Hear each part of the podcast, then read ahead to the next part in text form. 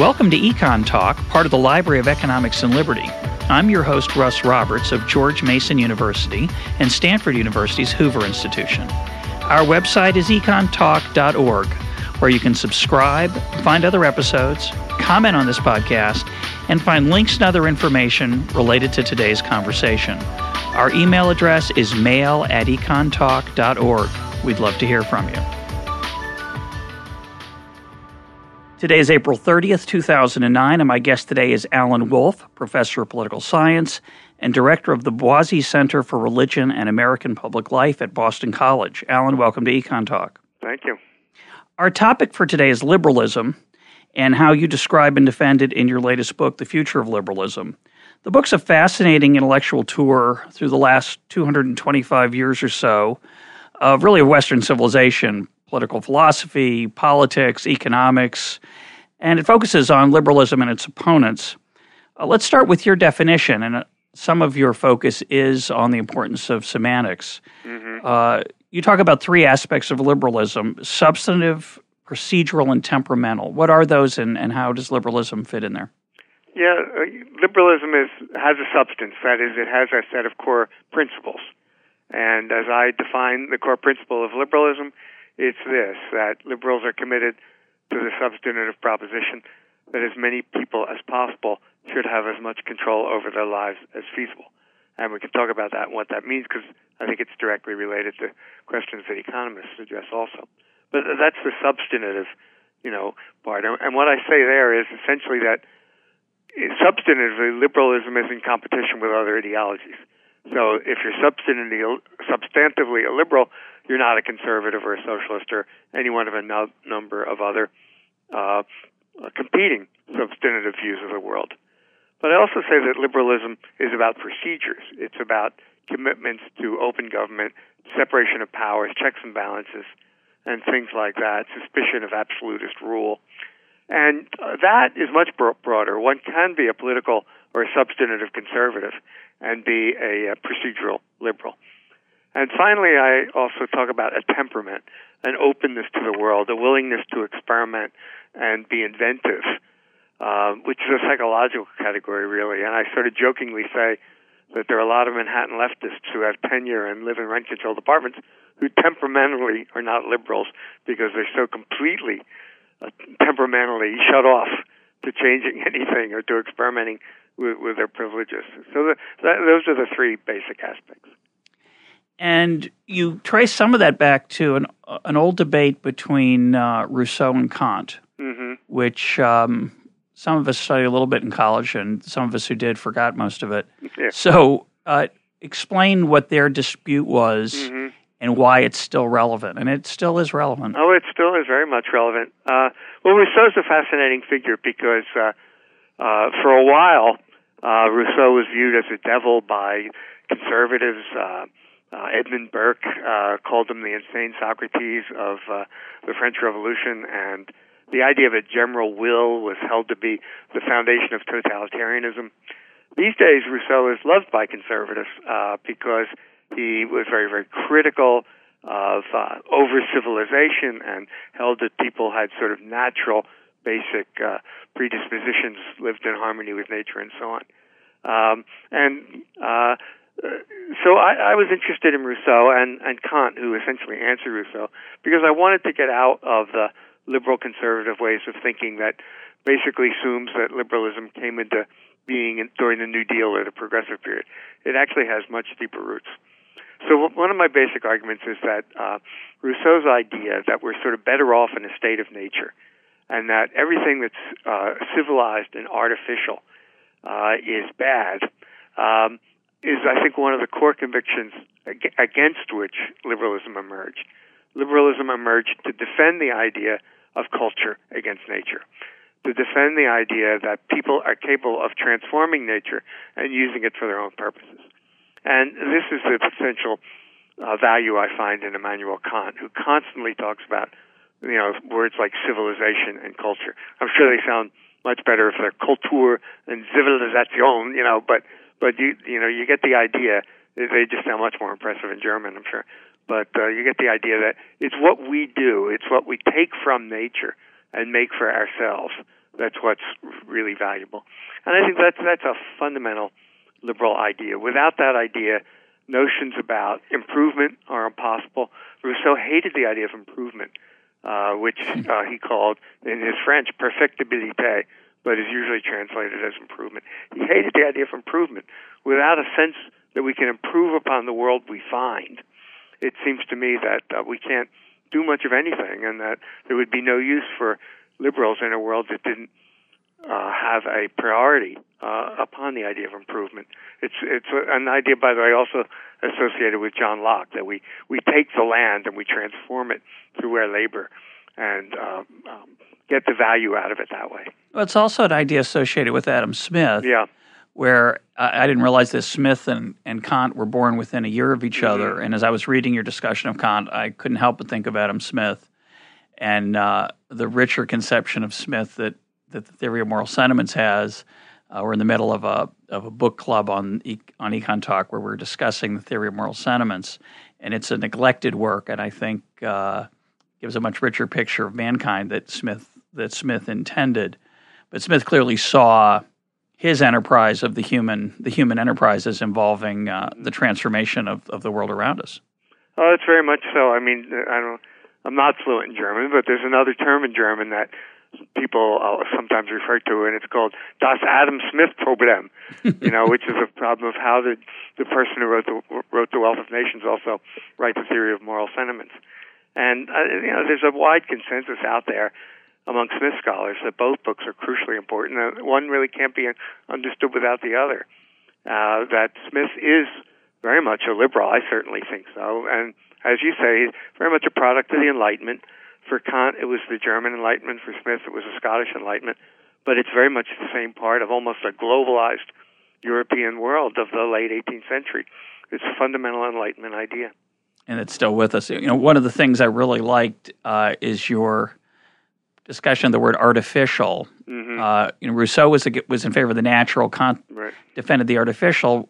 Artificial in our lingo, in modern jargon, has a very negative connotation. That's right. But its roots are artifice, which is about that human enterprise of transformation, and art, which is we do like. So right. there's a natural tension there that uh, I think that's still there. Yeah, and it, again, it's uh, still there in German too, where the artifice is Kunst or art. Um, and you know, in the context of Kant's time, when he was writing about artifice, he really meant this idea, like an artist, you know, takes uh, a picture of nature and turns it into something beautiful.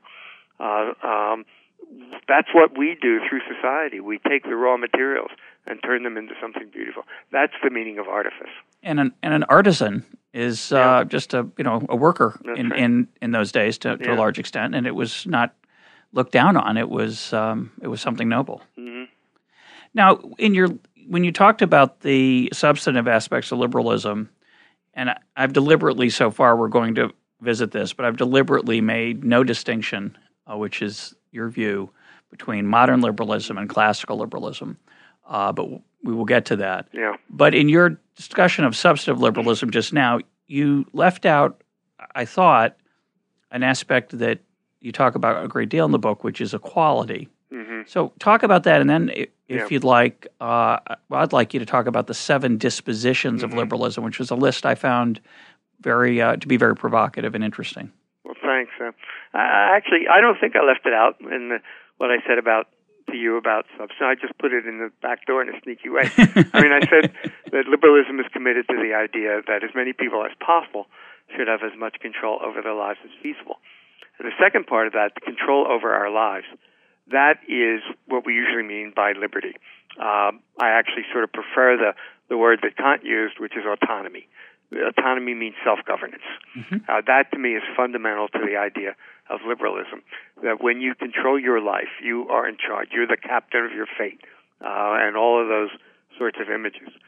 I argue in the book that that idea of autonomy has to be understood in the context of European history when uh, the state and the church essentially combined, uh, and the combination of political and religious authority, what the political philosopher Mark Lilla calls uh, political theology, uh, that that those forces determined for you how you led your life. And it was against that combination, that uh, invidious combination, that liberalism carved out this realm of autonomy. Uh, that I, I am the captain of my fate. But I also argue that uh, as many people as possible uh, ought to have that kind of autonomy. That if autonomy is good for one person, it's good for as many people as possible, and that's the equality dimension. Um, you know, we're talking right now, April 30th, and uh, everyone uh, in the world outside our telephone conversation is talking about the swine flu. And I think of the relationship between equality and liberty as almost like what happens during a pandemic. That uh, one person can't protect themselves against a contagious disease unless everyone is protected against the disease. And I think in a similar kind of way, it's really impossible to be autonomous without autonomy being equalized as much as possible. Not perfectly, it can never be perfect. But I can't live a life free of crime unless society takes some steps to reduce crime. And one of those steps it generally takes is to increase the amount of quality in order to reduce crime.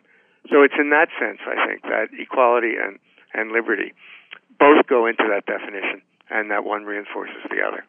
Well, it's interesting. I, that was a very subtle um, description about autonomy in a more interactive, uh, more integrated world compared to what you usually um, think of. And often, some of the examples you use in the book, which which which we'll talk about in a little bit, I'll, I'll quote some of them. But I think it's an interesting idea uh, to think about my ability to express what is human about me, my autonomy, my control, my mastery of my fate, if those around me uh, are not autonomous and not free. Uh, be, it's it's something akin to trading with a slave state. Mm-hmm. Um, you, can have free borders, but if your neighbors don't have free borders, I still think it's a good idea to have free borders. Mm-hmm. But it certainly is a different enterprise when I'm interacting with people who are being coerced in various ways. Yeah. Uh, but to me, that's simply a question that liberty should be as wide as possible. I think the fundamental question where I think we're going to disagree is what role do coercive powers of the state, what role should coercive powers of the state play in expanding autonomy or creating equality? So when you talk about equality, do you really just mean equality of autonomy? I think you mean something more than that. Well, I mean equality of autonomy, but not equality of liberty. I mean, I did choose the word, and I'm more comfortable with the word autonomy for a reason, because I think the notion of self governance gets at things that what Isaiah Berlin would call negative liberty doesn't get at. That there's much more of an element of positive liberty in the idea of autonomy, because autonomy implies capacity. Um, it isn't, you know, it isn't just the idea of being free from a coercive state. It's the idea of having the capacity to actually live out the idea of autonomy. And I know these are subtle distinctions, but I think I hope you get the drift anyway. I think it's really important, and uh, we're all for subtle distinctions here. Mm-hmm. Uh, let me actually let me read a quote from the book that I think relates to this, um, and you can amplify amplify it or, or um, modify it as you please. Uh, this quote: "Modern liberalism promises equality through what Berlin calls a positive conception of liberty." It is not sufficient for me merely to be left alone. I must also have the capacity to realize the goals that I choose for myself. If this requires an active role for government, then modern liberals are prepared to accept state intervention into the economy in order to give large numbers of people the sense of mastery that free market capitalism gives only to the few. So that's does that sum up your that sums it up pretty well. So w- when you talk about mastery, um, what's the ability of the state to give mastery? Uh, I think the state's tools for helping us achieve that seem very limited.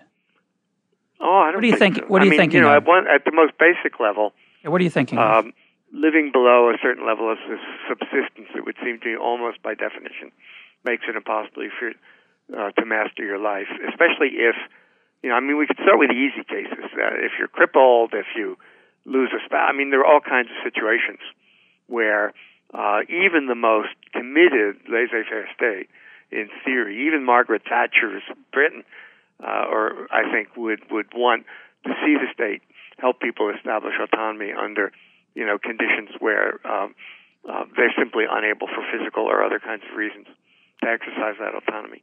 I obviously want to go much further than that, though. Um, you know, I, I think that uh, uh, when you have a society uh, that is uh, uh, um, extraordinarily inegalitarian, that the pressures of modern society, unlike, say, Adam Smith's society, but in the pressures of modern society, our society today, there is what I call in the book the inevitability of equality. That equality has become an idea that at a certain level uh, most people want in a certain way. They might not want it through the form of a welfare state, uh, but they want it in a very, very basic uh, sense. And so if people want it and they can't get it, um, any of the autonomy that the most unequal people have will be illusory, uh, subject to all kinds of violent shocks, um, and, and not really stable. And it, it seems to me that any person committed to stable liberty, and even to a stable capitalist market-based liberty, would want a fairly substantial amount of economy uh, uh of equality to stabilize it. Um, I probably want more than you or other people, you know, but that's an argument over how much. But I, I think in theory, that's why uh, equality and autonomy have to go together at some level. I don't know any modern state uh, willing to be uh, to organize itself, any modern democratic state willing to organize itself along Hayekian lines, for example. Um, it, well, you can talk a lot about it, and you know, uh, Thatcher was very inspired by Hayek. Uh, but she was constrained by her yeah. political uh, by political forces. I, exactly, but those political forces are the congealing of modernity's insistence that that that autonomy be uh, something that more than just a few people have. Okay, well, let, let me disagree uh, on the cripple example to use mm-hmm. that as a template, since you thought that was the one that was mm-hmm. that even even Mar- Margaret Thatcher would would agree with, and I, I, want to put her to the side. Yeah, I right. agree. I agree with you that she was I think she'd read Hayek. Uh, she probably even understood him, yeah. which is which is nice. Mm-hmm.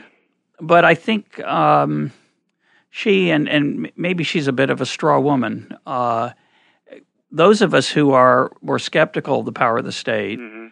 are not advocating that cripples should be by themselves mm-hmm. and, and forced to, to fend for themselves.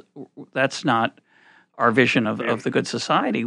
We're interested in voluntary mechanisms that would mm-hmm. emerge. Right that the state precludes. Mm-hmm. And so, to me, equality is an interesting. You, are not saying egalitarian, obviously. You're, you're talking about something subtler than that. But I don't see why the state could not step aside in that situation and let voluntary mechanisms mm-hmm. help that person. Why wouldn't yeah. that be a liberal vision? Wouldn't well, I think that be it a, might be in theory, uh, and I think liber- liberalism and libertarianism have a relationship um, and they emerge out of the same general um, concerns. I think where they part company, as I try to say in the book, is not on a matter of logic. It's not about logic. It's about sociology, uh, as opposed to logi. Uh, that in principle, I think you're absolutely right. Uh, I think the difference really is that modern liberals, as I call them, uh, distrust um, the voluntary mechanisms, believe that those voluntary mechanisms have failed um, feel a kind of sense of urgency, perhaps, that they don't want to wait around for them, even if they might at some level succeed, um, and approach the whole issue as one of what's going to work uh, as well as possible um, in this world now, um, and choose to state on that basis. Now, that's a choice that you may. It could be wrong, it could be right, but the wrong or right isn't at the level of principle. It seems to me uh, although it is for libertarians. It's clearly at the level of principle for libertarians, but for liberals, the, the argument is about practice. It's about what works and what do, and what doesn't. Yeah, and I think. Go ahead. Sorry. Well, you know, um, and, uh, so you know, the only other thing I wanted to say is, you know, as you know, since you've looked at the book, and for people who listen to this to know, um, because it's experiential, I also argue in the book that there are certain points where liberals might want to question their faith in the state because if the principle is making us autonomous and uh, and spreading that autonomy as far as we can to as many people, I acknowledge that there may be situations where, in practice, experimentally, the state doesn't do that, and you ought to rely on something else. And the example I give is uh, an issue that I've followed with some interest, and that's the whole issue of school choice. uh, and vouchers and charter schools and so on. I I would agree with libertarians on that one particular issue. Um, I'm enormously uh, concerned about the commitment of political liberals or Democrats or whatever you want to call them uh, to a uh, public school uh, uh, monopoly in which a sense in which in a sense they have the wealth to not send their kids to public schools but want everyone else to go to them and I do think that in that one particular situation um, more people would be autonomous if there was more of a reliance on on as many different conceptions of schooling as possible.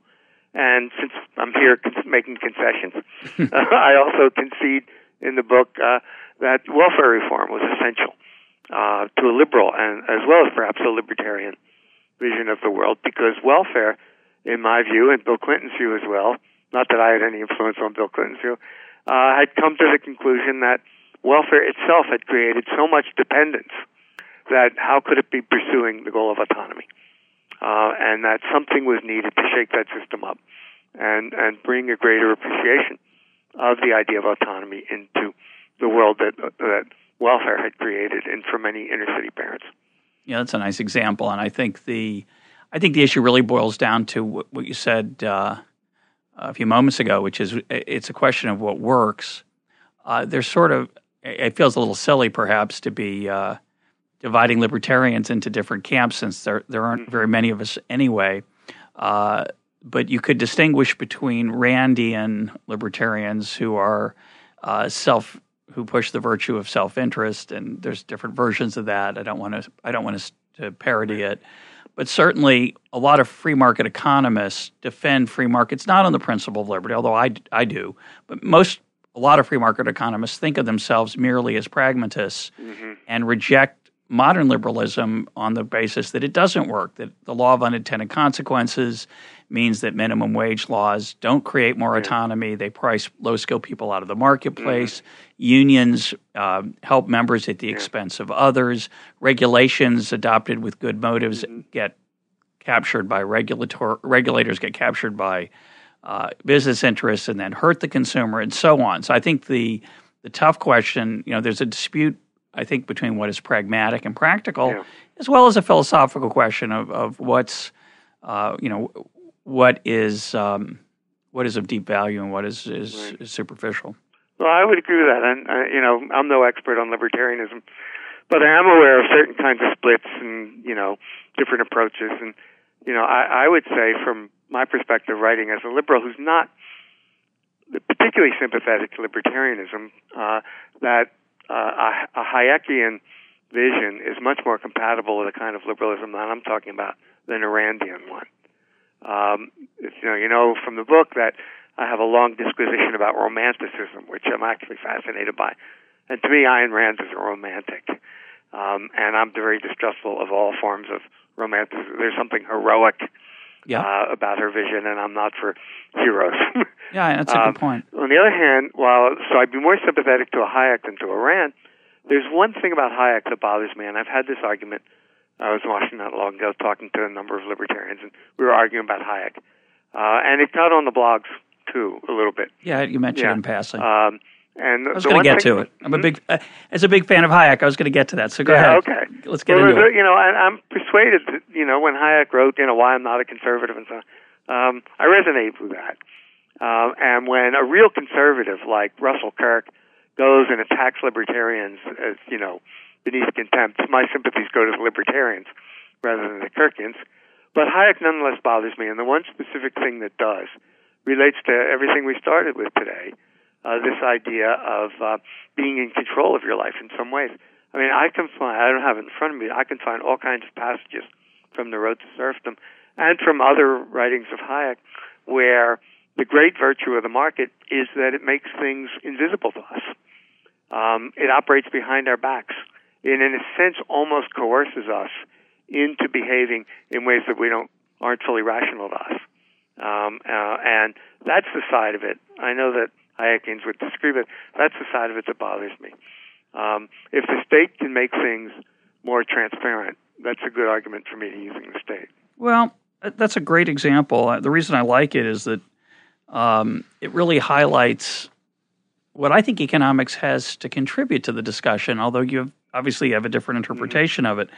Let me give another quote yeah. uh, from the book, which I which I really liked. Um, under the influence of liberal ideas, and you're talking about going back into the past, uh, sort of this transformation that occurred from in the 1787 to 1815 period, which is this extraordinary flowering of of um, human expression and creativity and literature and philosophy and political change. So here's what you wrote. He says, under the influence of liberal ideas, people stopped believing that the conditions of their lives were determined by forces beyond their control, rendering all efforts toward human improvement futile. And I think it wasn't, I don't remember what the full context of the quote, but you're not just saying that that people stopped believing this. There was a reason they stopped. I mean, it didn't wasn't just a change of beliefs. They had more autonomy. They had more. They had less futility. Uh, they weren't facing four or five hundred years of subsistence farming stretching ahead of them, or four, even four or five hundred years of working in a factory stretching ahead of them. What was what I what, what I want to challenge you with on this this indictment of Hayek or free market economists. You could add Milton Friedman to the list. I didn't see him in your in your you didn't blog on him, but you could have. This idea of the hidden side for me is the great mm-hmm. beauty of the market it is what Bastiat called the seen and the unseen. Mm-hmm. We don't see the hidden effects of some of our policies. Uh, they're harder to identify. We only see the things that are the first order changes that a policy might engender. And for me, the, the beauty of the marketplace is it decentralizes power. It's true that it's working behind the scenes, but it's mm-hmm. not being controlled by anyone. Mm-hmm. And it's the power of the state that is the great danger to put that mechanism, that hidden set of of natural, for me, very natural forces. This is the Rousseau in me, I guess. And Smith saw it as it certainly described it as a divine set of hidden forces that work to create harmony.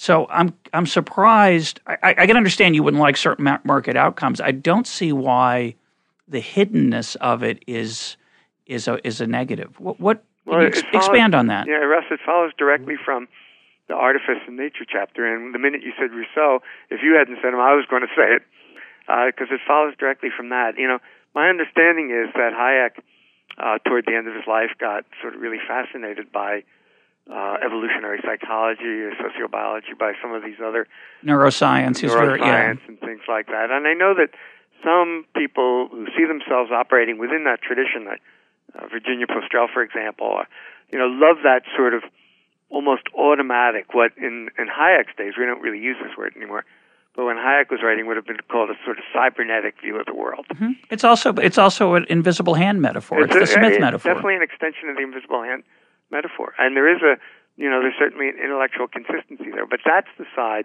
that I find troubling because to me, uh, and this is you know you really identified sort of the single rock bottom difference between what you're saying and what I'm saying. Um, power is necessary uh, for people to live autonomous lives. That autonomy is not something that emerges against power, but uses power um, and sees power as as necessary. Because it's it's again it's a you know the ideas that to me are so important about mastery and control are just synonyms for power. Uh, the powerlessness is the, the, the one condition where you can never be autonomous. If you're powerless, you can never be autonomous. You need empowerment, is I guess the phrase that I would use. And you know, we the, the word for all the suspicion that some people have about the word power, the word empowerment has more positive, I think, yes. connotations. So it really, we've said this before, but this is a different way of articulating it, and perhaps more helpful. How do we become empowered? Uh, is really the crucial question. Uh, and I think that uh, to the degree that we are operating uh, as a response to forces that aren't uh, visible to us and are behind our back, so to speak, we might achieve a decent outcome, but we're not empowered to do so. That it's about us taking the power for ourselves, which I think, um, you know, uh, requires a greater sense of uh, um, knowing what a full range of alternatives is rather than having those alternatives be invisible. But for me, the crucial point is my ability to impose my will on you, which is one form of power. It's not the only form. That's the scary one for me. Mm. Do we just think different things are scary? I because in a market economy, that's working well, and we could. I don't want to get into the details of that because that's a long other discussion Yeah. about antitrust law, and we could debate that. But uh, power is diffused, Mm-hmm. right? My power is only. I only have power to the extent I can get you to buy my services as a as a uh, a worker or buy my product if I'm a, a seller of a good. I have no power over you. I have to entice you. That's the whole. That's now I'm going to be. I'm a little romantic about it, which is pretty rare. Most economists aren't romantic at all, but that romance is very appealing to me. That that fact that I can't coerce you. I've got to get you to interact with me voluntarily. That limits my power over you. Now it's true. Not everybody's going to have as much say in that conversation. If you don't have skills, uh, you're going to be you're going to have challenges than if when you do have skills. Uh, but there's you know the the beauty of this whole what I would call liberal, classically liberal uh, economic enterprise is that in the Smithian and Ricardo Ricardian view of of our interactions, there's room for everybody. Well, you're more the economist than I am. I, I tend to see Smith and Ricardo differently, but you know this is not my uh, real expertise, so I'm willing to defer on this. But uh, to me, Smith has a kind of very optimistic, forward-looking view of the world, whereas the Ricardian world is, you know, iron laws of wages, and it just seems so much Fair dark- enough. darker. No, I agree with you. I agree with and that. Not as committed to the Enlightenment. Smith is shockingly optimistic, actually, especially in the theory of moral sentiments. He, he is Yeah. almost rosy uh, compared to some of his Yeah. other writing. Um, Well, let's turn let's turn to something else. Uh, uh, you talked in passing about uh, the appeal of evolutionary psychology to to some folks. You have some very interesting in the libertarian camp. It's some very interesting things to say about it in the book. Mm-hmm. Uh, it's the determinism determinism of it that you find uh, unattractive. Talk about that. Yeah, well, that you know, I guess if there's any one part of the book I like the most, it's the chapter on evolutionary psychology and so because you know, out there in um, out there in the real world, uh, you have uh, you had this in Dover, Pennsylvania. You have it in a number of places where you get fundamentalist Christians saying we want to, you know, teach um, that God created the world and uh, uh, we hate Darwin and we hate everything uh, associated with theory of evolution. And then you've got Darwinists, and you know they sort of tend to be atheists, uh, most of them, and uh, they're writing uh, you Angry know, atheists. angry atheists, right? Like Richard Dawkins, they're, they're uh, Daniel Dennett. They're they're sort of writing, you know, the new atheism, as it's called. Uh, Sam Harris and other. They're they're they're all one way or another in that camp. So this would seem to be sort of almost a fundamental argument, like the one that you know we had during the era of the Enlightenment with Voltaire being the skeptic and other people defending the Catholic Church and so on. Uh, but one of my arguments is there's actually very little difference between those two camps. That they both have an illiberal conception of human purpose. That for the Calvinists, for the uh, uh, fundamentalists, uh, everything is predetermined uh, through a theory of predestination. That God has already chosen our fate. That we have no autonomy in this world because God, God's already settled on the question of what's going to happen to us in the next world. Uh, and we sort of live here in this world as alien creatures, not really in charge of our lives, you know, just waiting for God's judgment to be visited upon us. Whereas for the sociobiologist, we are not driven by original sin, but we're driven by our genes, by things that are inside us, just like Calvinists believe our sins are inside us, but are not subject to our own rational control. Um, and that uh, as a result, we're also at the mercy of forces we can never understand. I mean, this is probably more true of the pop. I mean, I'm really talking about the popularizers of sociobiology. Uh, but uh, my best example is a book that became a bestseller by Dan Gilbert called Stumbling Toward Happiness, in which everything we think we're doing is wrong. Uh, we have good outcomes. Uh, I point out in a, in the book that uh, uh, Daniel Gilbert is actually he never mentions uh, Mandeville's Fable of the Bees, but That's it's a great exactly point. the same kind of argument. Now, since the book was written, um, since you're an economist, you know we we've had all these new books by behavioral economists, by people like Dan Ariely, Predictably Irrational, and so on, and they're very much in the same sort of thing.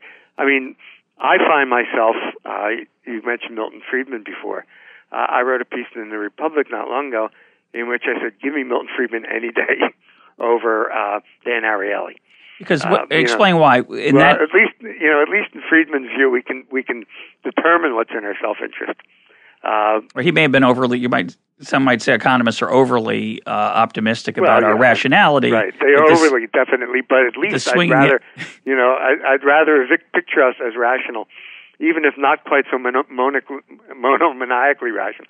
Uh, but this idea that we're fundamentally irrational, that we never know, I mean, that strikes me as We're a bo- far more reactionary idea. So even Why though, reactionary? Hmm? Why reactionary? well, you know, even though I would imagine that some of the people who are doing behavioral economics, or at least this sort of popularization of it, think of themselves as more on the left than Friedmanites. yep. Um, No I doubt. think their vision is much more reactionary. In I what way? It's, it's a pre-enlightenment idea.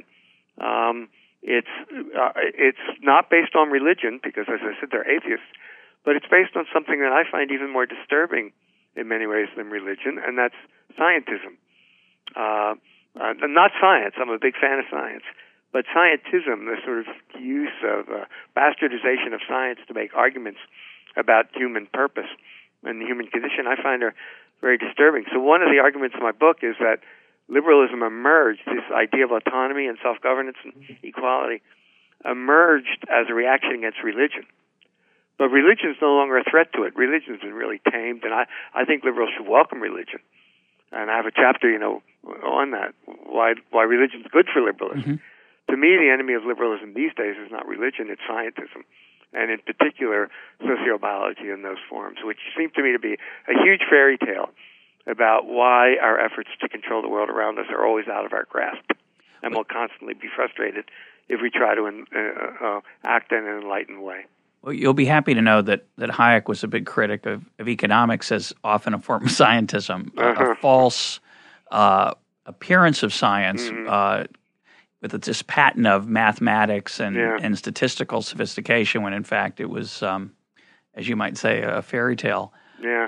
I'm I didn't know that. I knew that about Schumpeter, yeah, who I also mention in the book occasionally is something uh, of a, a bit of a romantic himself. But, yes, uh, definitely. the last great economist not to do math. I Yeah. Well, there's a few I hope still alive. Um, that's my hope. Uh, but I want to I want to pin you down on the on the evolutionary psychology. Mm. Why do you think it's dangerous? This view, th- this sort of it's it's depressing. Uh, this sort of pessimistic view that we're creatures of our genes and we can't we don't really have the autonomy that we think we have. Mm-hmm. But you're really making two claims. One is you're saying it's bad science, it's overblown. There's not any evidence. There's not not sufficient evidence for the claims they make on its behalf. But you also find it dangerous to the liberal enterprise. That's the part I'm a little bit. I'd like you to expand. Yeah. I don't see that yet. Well, because science is really the chief source of our authority. Uh, as I said earlier to you, liberalism emerged, you know, when God was the source of our authority, um, and and God's view was held to be authoritative. Um, you know, we the only thing comparable to that these days is that science claims great authority over us, and so to to hide the idea of irrationality, irrationality behind the notion that when someone says human beings cannot control their lives, but this is not just my opinion, this is what science proves, that's what I think is the danger. Now, I don't think science proves it, and I think none of those books really prove it. Um, it's all speculation. But there is an effort to claim the mantle of science, to trump an argument, to nail it down and say, you know, you might think that the world should be differently, but science proves that the world is exactly the way it is. That's that's I think where the danger comes. Yeah, I find, by the way, just as a, a side note, I find the so-called evidence for a lot of that work to be uh, comically uh, Yeah. uh, unconvincing. Yeah. Uh, you know, some experiment in a in a classroom Right. that I doubt could be replicated. But oh, one time it's unbelievable. Ariely's experiments, uh, you know, I mean, they're inventive and they're they're ingenious. very clever, but a lot of them clever, but uh, highly skeptical. I mean, to me, I'm I'm writing another book now and dealing with a similar kind of issue that in the 1950s, the psychological experiment that was the great rage was the Milgram experiment. Yep. You know, the and all these conclusions were drawn from it. We're all Nazis potentially, yeah, and and it was totally riven with methodological errors so serious as to be laughed out of court yeah. and Yeah. yet it gets there in the popular. So that's why I'm worried. You know, now maybe the same thing won't happen again. Well, it worries me. I mean, I, there's sort of two grounds for worry. One is the it's intellectually, I think, wrong potentially. Parts about I don't want to overstate it. I think there obviously Yeah. there, we have our moments of irrationality. I've been very uh, Right. obsessed with confirmation bias and other problems in the last uh, few months as the economy's done what it's done. But uh, for me, the real danger is is that, and again, I, I sorry to bring it back to Hayek. Mm. Hayek was very worried, as as, um, as some of us are, about the power of experts to mm-hmm. to claim more knowledge yeah. than than than we have as individuals. Mm-hmm. That for Hayek, a lot of the essence of, of the social problem was was the knowledge problem, the fact that knowledge was right. diffused. So for someone to claim that he knows better than I do of what's in my own self interest because he's wise and I'm a poor irrational fool. To me, that just opens the door for totalitarianism of the worst kind. Mm-hmm.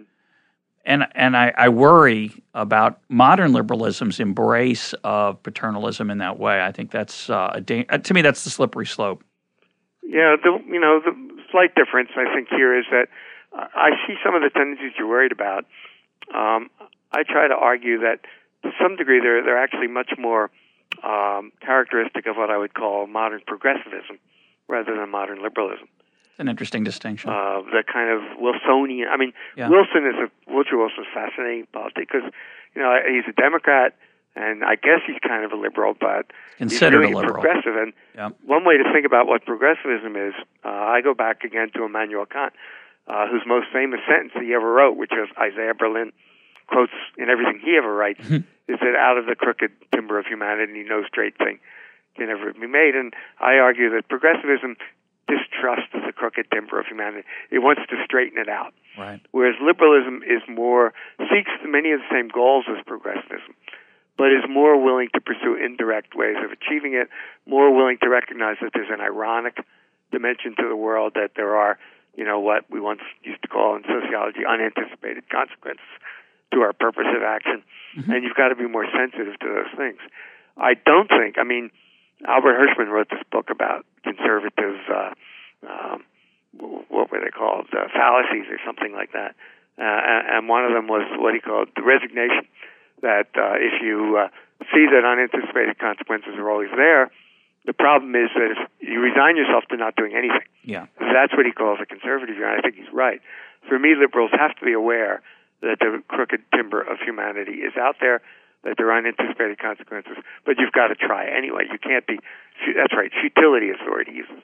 You, can't just say it's futile to try.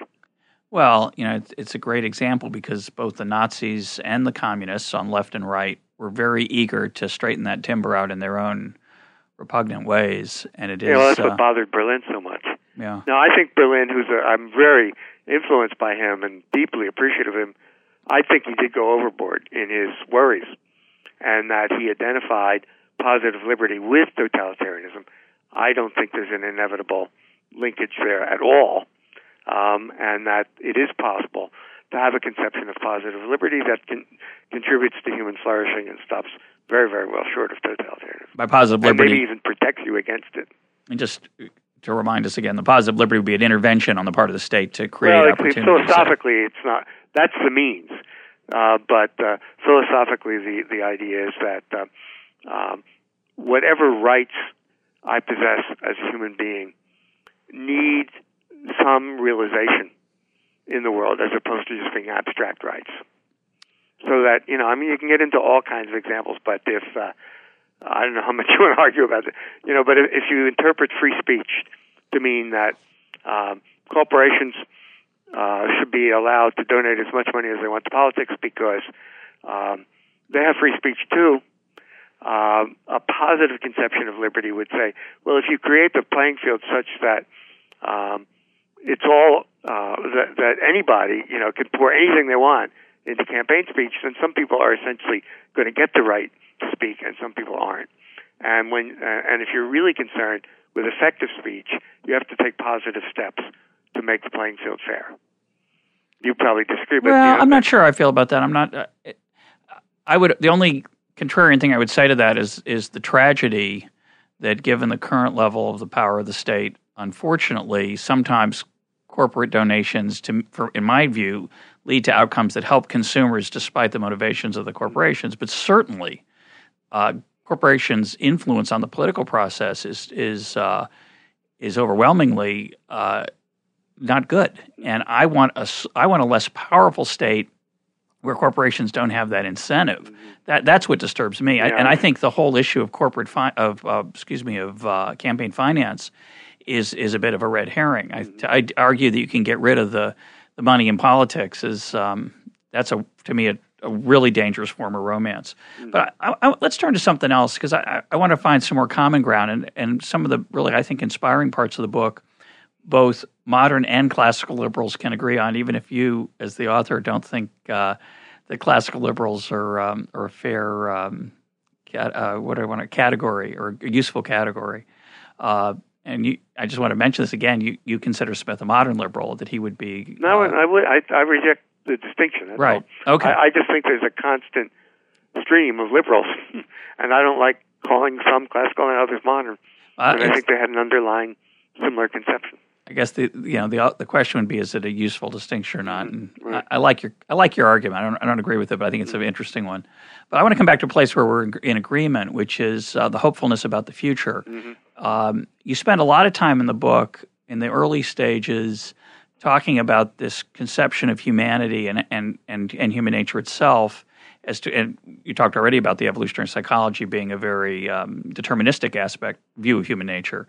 But in your view of liberalism, one we didn't get to the seven dispositions. One one of the you could you could list some of them now if you'd like, because I like I think they're very interesting, and and one key part of it is is a view toward of hopefulness that the world can be improved, even if mm-hmm. mankind can't be. Well, you know, um, I could run through seven. Um, do go ahead. I think no. I think I'll just mention a couple. Uh, yeah.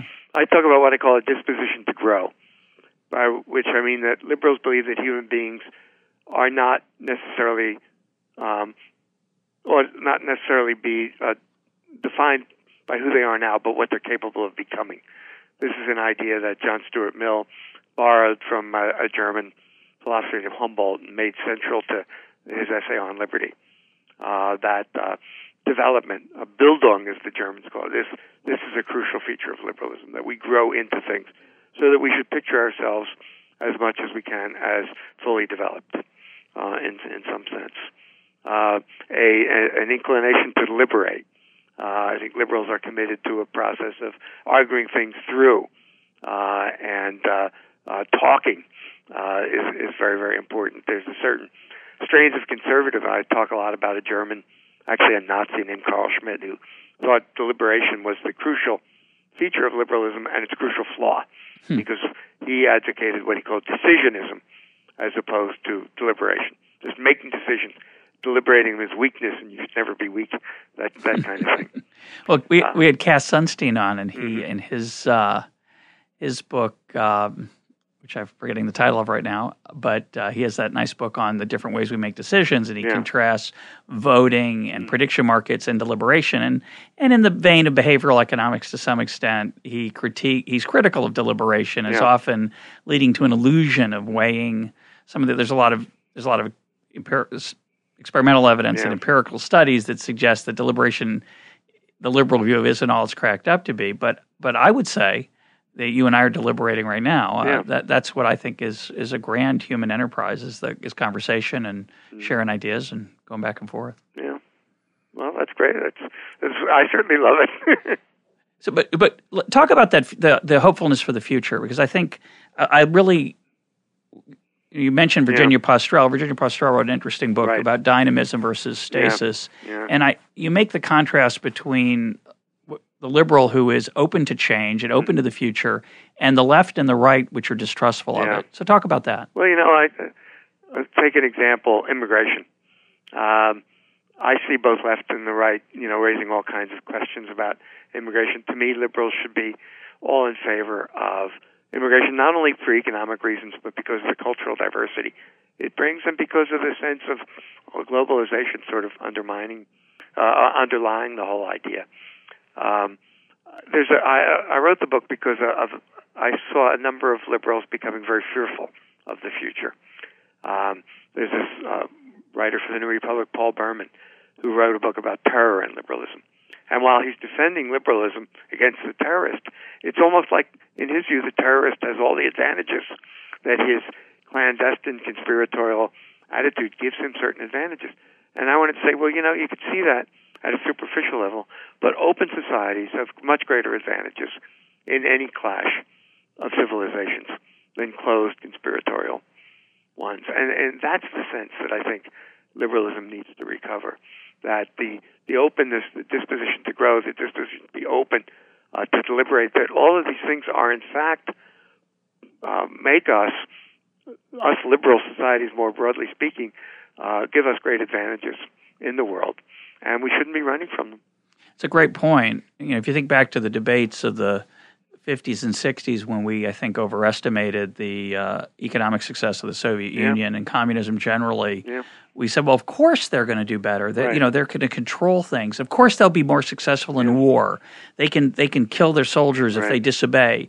And yet it turned out they weren't so successful. The American soldier in war was extraordinarily successful, and the American entrepreneur was much more successful, fundamentally because of the knowledge problem we talked about earlier in these closed and fearful societies, hidden for whatever reason, uh, knowledge is not going to get aggregated in um, through any mechanism, be it a market mechanism or anything else. And as a result, they're at an enormous disadvantage yeah. in most things. They have their own advantages, but in general, we have many, many strengths. That's a very good example. It's a shame that we uh, we don't we don't appreciate them, and we often fail to exploit them sufficiently. Yeah. Probably. Uh, well, well, thanks. yeah, been... we're almost out of time. I'd just like you to close on one thought, which I know you've been writing about, and uh, that is religion in America. Mm-hmm. obviously, a big topic, but I want you to just, uh, I'd like you to comment on something that we've talked about here on Econ Talk a while back, which is the un- unusual nature of America. Not, not the one you point out in a recent article, which is for a wealthy society, we're awfully religious, which is true. We're unusually religious. But this aspect of the marketplace for religious ideas yeah. and how religion has thrived in America because there is no state. Could you comment on that? Because I know yeah, you have some fact, that's a good interesting things to say. I can throw you out a bone of agreement, complete agreement. Hey, hey. because I, I actually think that uh, you know the use of economic models to describe American religion actually works. I think that the First Amendment to the Constitution, which guarantees separation of church and state, which was written in 1787 was written in exactly the same environment as Adam Smith's The Wealth of Nations. I think that when Smith says that uh, we can promote efficiency by avoiding cartels and monopolies, the same is true of religion. That a state religion is a monopoly or a cartel, and where you have a state religion, religion dies. Um, and where you have a free market in religion, it flourishes. And the United States versus Europe is a sort of classic case.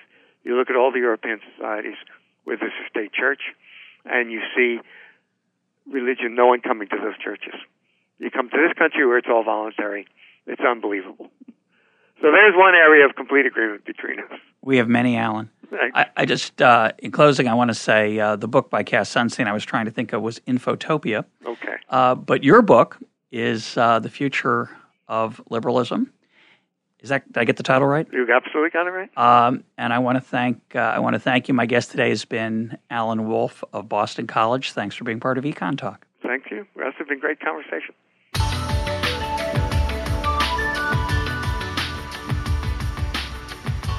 This is Econ Talk, part of the Library of Economics and Liberty. For more Econ Talk, go to econtalk.org, where you can also comment on today's podcast and find links and readings related to today's conversation. The sound engineer for Econ Talk is Rich Goyette. I'm your host, Russ Roberts. Thanks for listening. Talk to you on Monday.